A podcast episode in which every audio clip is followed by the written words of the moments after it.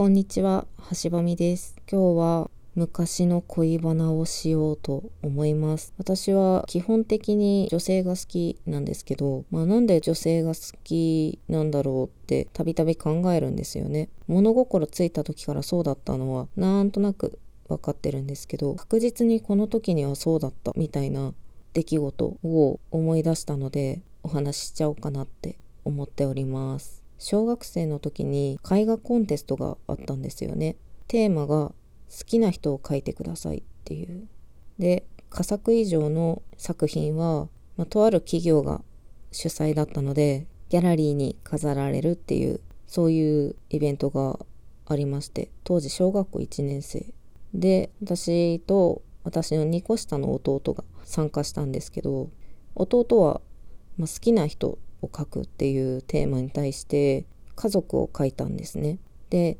後々ギャラリーに行った時にみんなやっぱり家族とかペットとかあとは幼稚園の先生だったり学校の先生だったりおじいちゃんおばあちゃんだったりあとは同級生何人か複数人を描いたり小学校低学年から幼稚園児を対象にした絵画コンテストだったので、まあ、書くのって恋愛対象の好きよりは愛情として家族愛だったり友情だったりそういった好きな人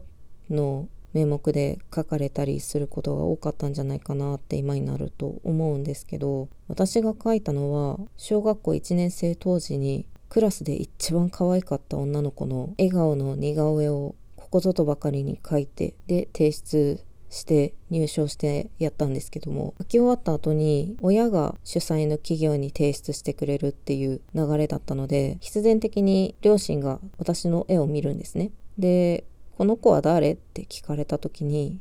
私笑顔が可愛い子って答えた覚えがありまして自分のクラスの中で笑顔が一番可愛い子の似顔絵をドヤ顔で描いてドヤ顔で渡してドヤ顔で入賞したっていう過去の話です。それから成長して一時期は男性を好きにならないのはおかしいって思い込みすぎて私が好きな女の子が好きな男の子のことを私も好きになるっていう意味のわからない恋愛関係を築いていたり挙句の果てに1年男性と付き合いができれば今後は大丈夫かもしれないっていう謎の大丈夫かもを信じて全然好きでもない人と付き合ってみたりしたなーって今になっては感慨深い思い出なんですけど現在は女性が好きである同性が好きであるという自分をちゃんと受け入れることができたしそれを大切にして人と接するっていうこともできるようになったので物心をついて同級生の可愛い女の子の絵をドヤ顔で描いたあの時の自分を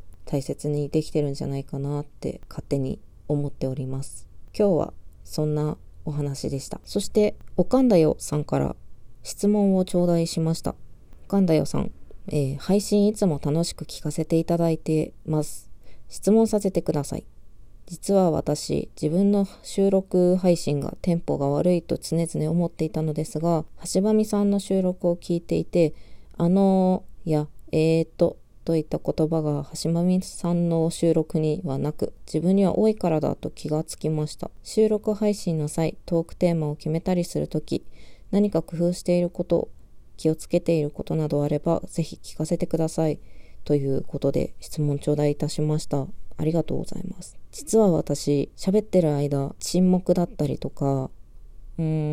ん、とか、結構多いんですけど、収録をした後に iPhone だけなのかなこれは。左下に音声編集というボタンがありまして、そちらからその対象のえーとかうーんとか沈黙部分をカットしてます。種明かしですが。多少の沈黙があると聞きやすかったりはもちろんするんですけども私は聞きづらいなこの部分は直そうと思いながら同じことを何回もイントネーション変えながら言ってみてこれが一番聞きやすそうだなっていうもの以外は全カットして継ぎはぎで配信を収録しております。でもいろんな人のやり方があると思いますので私のやり方が正しいとかそういったことはなくなんならおかんだよさんの収録配信めちゃくちゃ勢いがあってすごく私は好きですトークテーマなどはまあ一個考えて、ここからぽやんぽやんと喋っているのが私のやり方になりますね。答えになっていれば幸いです。今日はそんな感じです。それでは